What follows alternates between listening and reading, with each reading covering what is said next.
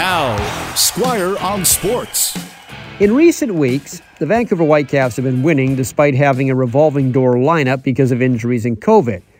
Even Lucas Cavallini's been playing well. In fact, he's been their best player this year. But despite still having an entire summer of games coming up, the Whitecaps will need a long run of winning to get to where they really want to be the MLS playoff race. They're kind of like the Canucks were last season. The hole they fell into at the start of the year may prove too deep to climb out of. Now, I know the Whitecaps did climb out of the abyss last year to make the playoffs, but doing that two years in a row is really bucking the odds, especially with the way the injury bug has taken up residence in their locker room. The Whitecaps are in the semifinals, though, of the Canadian Championship, and they could win the whole thing, and they'd feel good hoisting that trophy, but I don't think that has as much cachet as making the MLS playoffs.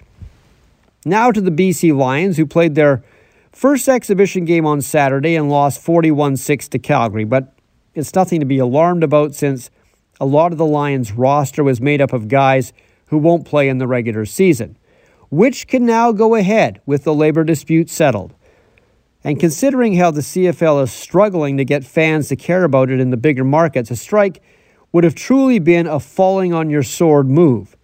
The league needs revisions in Toronto, especially Montreal, and of course here as well, where empty seats have outnumbered taken ones in the last few seasons. The Lions do have a good team owner now, Amar Doman, who says he's not afraid to spend money to attract fans.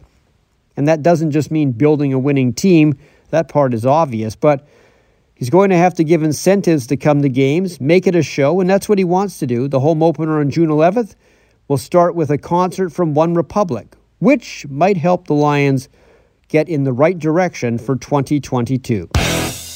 Squire on Sports on 980 CKNW.